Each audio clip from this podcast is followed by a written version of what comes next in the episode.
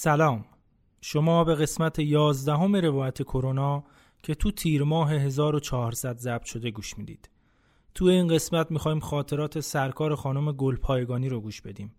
خانم گلپایگانی خودشون رو با برادر شهیدشون معرفی کردن و به ما گفتن من خواهر شهید سید محمد جعفر گلپایگانی هستم. شهیدی که خونش تو سن 17 سالگی روی خاکهای شلمچه ریخته شد. توجه توجه این صدای انقلاب اسلامی ایران است. یک نفر آدم با ایمان می‌تونه با هزاران نفر بی ایمان مقابله کنه اسلام از روز اول یک انقلاب بود. رمز پیروزی در صحنه نبرد مقاومت و ایستادگی ما ملت شهادتیم ما ملت امام حسینیم بیا و به دیگر باری انسان را تماشا کن. خداوند بار دیگر توبه انسان را پذیرفته. این ملتی است که خدای متعال اراده کرده که این ملت رو پیروز کنه. شما به رادیو روایت گوش می‌کنید. صدای خانه طلاب جوان. توی این قسمت خاطرات جهادی رو از زاویه نگاهی زنانه میشنویم. زاویه نگاهی که برای مرده روی سنگ قصالخونه و بیمارهای کرونایی مادرانگی می‌کنه. قصه می‌خوره گریه می‌کنه و تو تراژدیکترین رخدادهای زندگی خدا رو حس می‌کنه. با اون آروم میشه و دیگران رو هم آروم می‌کنه. تو فضای مجازی تو اینستاگرام دیدم که یه خانمی زدن. ما فعالیت اینجوری می‌کنیم و بعد بهشون پیام دادم و من گفتن که نیروی توی بهشت معصومه کم داریم گفتم خب من هستم. و با اینکه خب تجربه هم نداشتم بالاخره جنازه یا میت دیده بودم از نزدیک ولی برای شستن و اون شرایط اونجا تجربه واقعا نداشتم.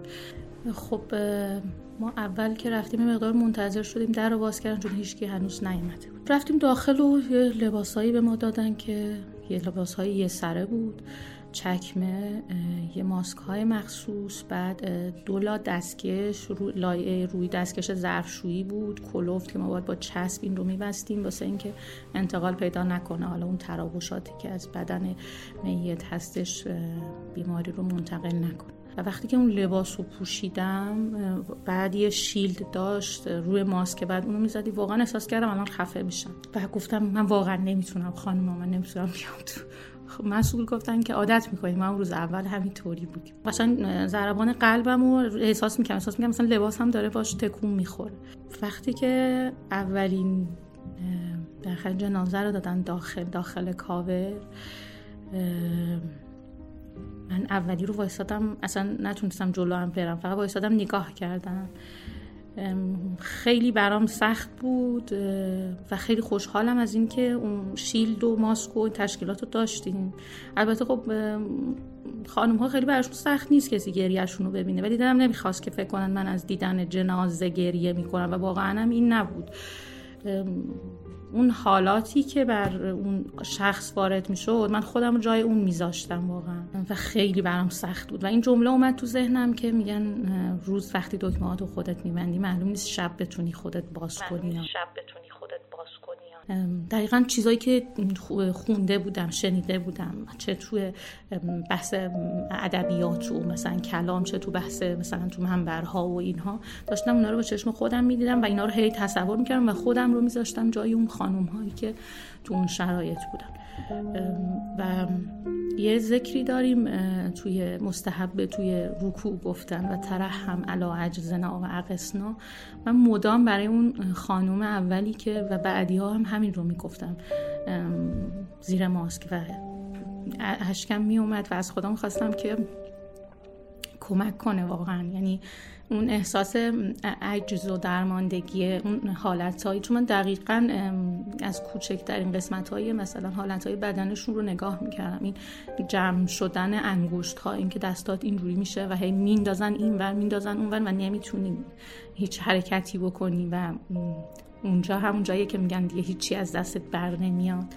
و واقعا برای اون و اینکه خودم رو میذاشتم از ته وجودم گفتم و ترحم علا عجزنا و واقعا چیزا بود که خیلی یعنی واقعا گریه می‌کردم به خاطرش چون خودم رو میذاشتم جای اون شخص و برای اون شخص.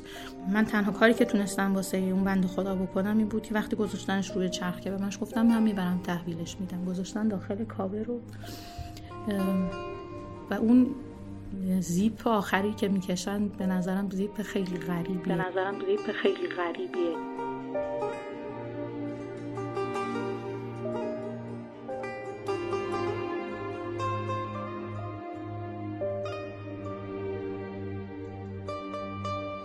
یه نکته خیلی جالبی که اونجا بود من توی از صبح تا ظهر این رو تجربه کردم. خب یه پنجره و اینها بود. اون حوزه بغلی کارمندای اونجا مرده های عادی رو میشستن.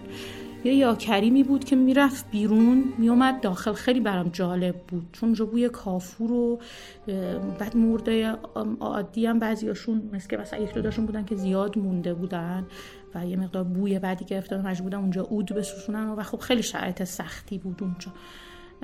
و خیلی برام جالب بود که این یاکریم می‌رفت بیرون دوباره برمیگشت تو میمد بالای اون حوزچه ای که بچه های جهادی داشتن میشستن. اون حوزچه بغلی نمی‌رفت. یعنی من اینو دقت کردم. چون میگم من اوایلش اصلا نمی‌تونستم خیلی کاری انجام بدم. خیلی این برام جالب بود که این یاکریم می‌رفت بیرون دوباره برمیگشت. من کنار یکی از خانمهای جهادی وایستاده بودم برای یک خانوم که داشتیم شستشون کردیم بعد ما ایشون رو بدنشون رو توی حالتی نگه داشته بودیم داشتن یه سمت بدن رو میشستن. یک مرتبه دست ایشون پرت شد دست یه آدم مرده پرت شد. به سمت من و این خانومی که بودیم که دوتایی کشیدیم عقب. مثل پرشی که مثلا دیدیم پای آدم مثلا یوهویی پرش می‌کنی چکش های اینجوری دقیقا دست ایشون پرید سمت ما. و من من اون موقع احساس کردم که ایشون مثلا مثل کسی که کمک می‌خواد. این به من شده میگم این هیچ چیزی نداره هیچ سندی نداره هیچ پشتوانه نداره. این حس شخصیه. احساس کردم کمک می‌خواد. کاری که تونستم فقط بکنم اینه که تو دلم یه سری ذکرها و دعاها رو واسه این خانم تکرار کردم و گریه کردم به خاطر اینکه خودم رو گذاشتم جای اون خانم که من اگر تو این شرایط باشم و دستم رو تکون بدم. حالا بر به هر علتی. کسی هست اون موقع برای من به ذهنش برسه که مثلا من الان احتیاج به چیزی دارم. و خب شروع کردم اون توسلات رو به اهل بیت و حضرت زهرا سلام الله علیها به امام حسین که به داد این برسیم. مثلا احساس می‌کنم که این یه شرایط سختی رو داره. البته که همه ما تو اون شرایط شرایط سختی رو داریم. فکر می‌کردم باید تا موقعی که این داره شسته میشه این کار رو یه کاری براش انجام یه ذکری بگم یه چیزی مثلا یه چیزی که یکی رو بالاخره اینجا تو رو درواسی قرار بدم به داد این بنده خدا برسه واقعا. چون خیلی واقعا خیلی خیلی آدم احساس بدبختی می‌کنه و احساس اینکه یکی از چیزهایی که بودن در قصال خونه و دیدن من کمک می‌کنه به اینکه زندگی جور دیگه ای داشته باشی اینکه بفهمی هیچکی نیستی. کسی نیستم من هستم. کسی که نمی‌تونه خودش رو بپوشونه به یه جایی به بعد نمی‌تونی بپوشونه. این تنی که انقدر براش چیز می‌کنی انقدر لباس فلان نمی... حتی نمی‌تونی دستتو تکون بدی. انگشتات دیگه باز نمیشن. یعنی این احساس این که کسی نیستی چیزی نیستی. دیگه گردن کشی و از اینجا برم بیرون منم و چرا فلانی به من این حرف زد و چرا این این اصلا میریزه تو آدم. از اونجا که میای بیرون خیلی چیزها برات مسخره بیاد. جنگیدنش برای اینکه سری چیزا به دست چه چی مثلا؟ مثلا برای چی؟ نه اینکه آدم بی انگیزه بشه نسبت به زندگی ها. خیلی چیزها برات اون جلاش رو از دست میده. زندگی برات اتفاقا مهم میشه. می‌دونید اینکه یه تایم کوتاهی رو داری همینه. میری اینجوری میشی. اتفاقا این باعث میشه که خوب زندگی کنی. یعنی زندگیه برات با اهمیت میشه با ارزش میشه. خانم گلپایگانی تنها یک روز تو قصال خونه بهشت معصومه قم مشغول بوده و چون متوجه میشه که تو بیمارستان ها بیشتر از قصال خونه نیاز به کمک خانم هست از فردای اون روز به بیمارستان فرغانی میره. یه خانم پیری بودن ایشونو هیچ وقت یادم نمیره واقعا. ایشونو توی اتاق تنها گذاشته بودن. بعضی اتاقا پنجره هاشون رو به حرم بود بعضی ها به سمت جمع یادم هست شب جمعه بود که من بالاخره شیفت بودم و ایشون توی اتاق تنها گذاشته بودنشون پرستار بخش به من گفتن که خانم فلانی برین یه پشتش رو اینها رو یه ماساژ بدین برای زخم بستر. هر چند ساعتی بار باید ایشون جابجا بشه. خب من رفتم ایشون رو جابجا کردم و خب ایشون نه حرف می‌تونستن بزنن نه هیچی فقط با نگاهشونه دست من رو گرفتن سفتیشون گرفتن بعد من احساس کردم خیلی بد نفس می‌کشه. خیلی به خس و خس افتاد. بعد من گفتم بعد من خودم استرس گرفته بودم و گفتم خدای چیکار بکنم چیکار نکنم؟ یعنی من یه حدود فکر می‌کنم یه, ساعتی بالا سر ایشون وایستادم و واقعا پاهام دیگه داشت از کار میافتاد چون که سر پا وایستاده بودم. قبلش هم توی بخش خب دور می‌زدم. گفتم چیکار بکنم چیکار نکنم؟ خیلی سینه ایشون بد بالا پایین می‌رفت. یادم افتاد که بیرون رو نگاه کردم چشم به حرم افتاد یادم افتاد شب جمعه است. گفتم خدای چیکار کنم؟ دستم گذاشتم رو سینه ایشون. سه بار سلام بر امام حسین دادم. و دستم همجور رو سینه ایشون نگه داشتم. با اون یکی دستم ایشون دست منو صفر گرفته بود. بعد از اینکه من سلام دادم دیدم که یه مقداری بالاخره تنفسشون بهتر شد و وقتی دیدم بهتر شد بعد از نیم ساعت که دست منشون صفر گرفته بود دوباره بعد از اینکه حالشون بهتر شد گفتم مادر من برم چون دیدم واقعا دیگه نمیشونم وایسم پاهام داره از کار میفته. گفتم برم من یه دوری توی بخش بزنم میام. دیدم دست منو ول نمی‌کنه این بنده خدا. بعد با اون یکی دستم دستش رو ناز کردم نوازش کردم گفتم میام مادر الان میام بذار الان برم یه دوری بزنم. یواش یواش دستم از تو دستش در بردم من توی بخش یه دوری زدم اومدم دیدم ایشون تموم کرد. و خب خیلی برام سخت بود چون احساس کردم که می‌فهمه که الان داره میره و نمی‌خواد لحظه تنها باشه چون ایشون توی اتاقی تنها بودن.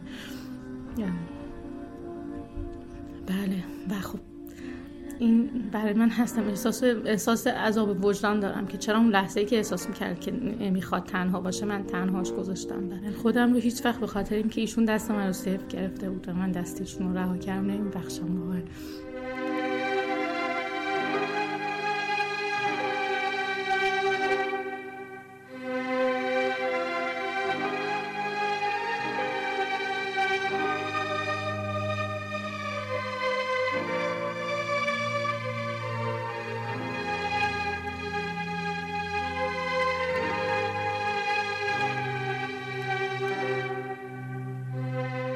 این قسمت روایت کرونا هم تموم شد. خانم گلپایگانی تو هر چهار پیک کرونا تو بیمارستان ها خدمت کرد.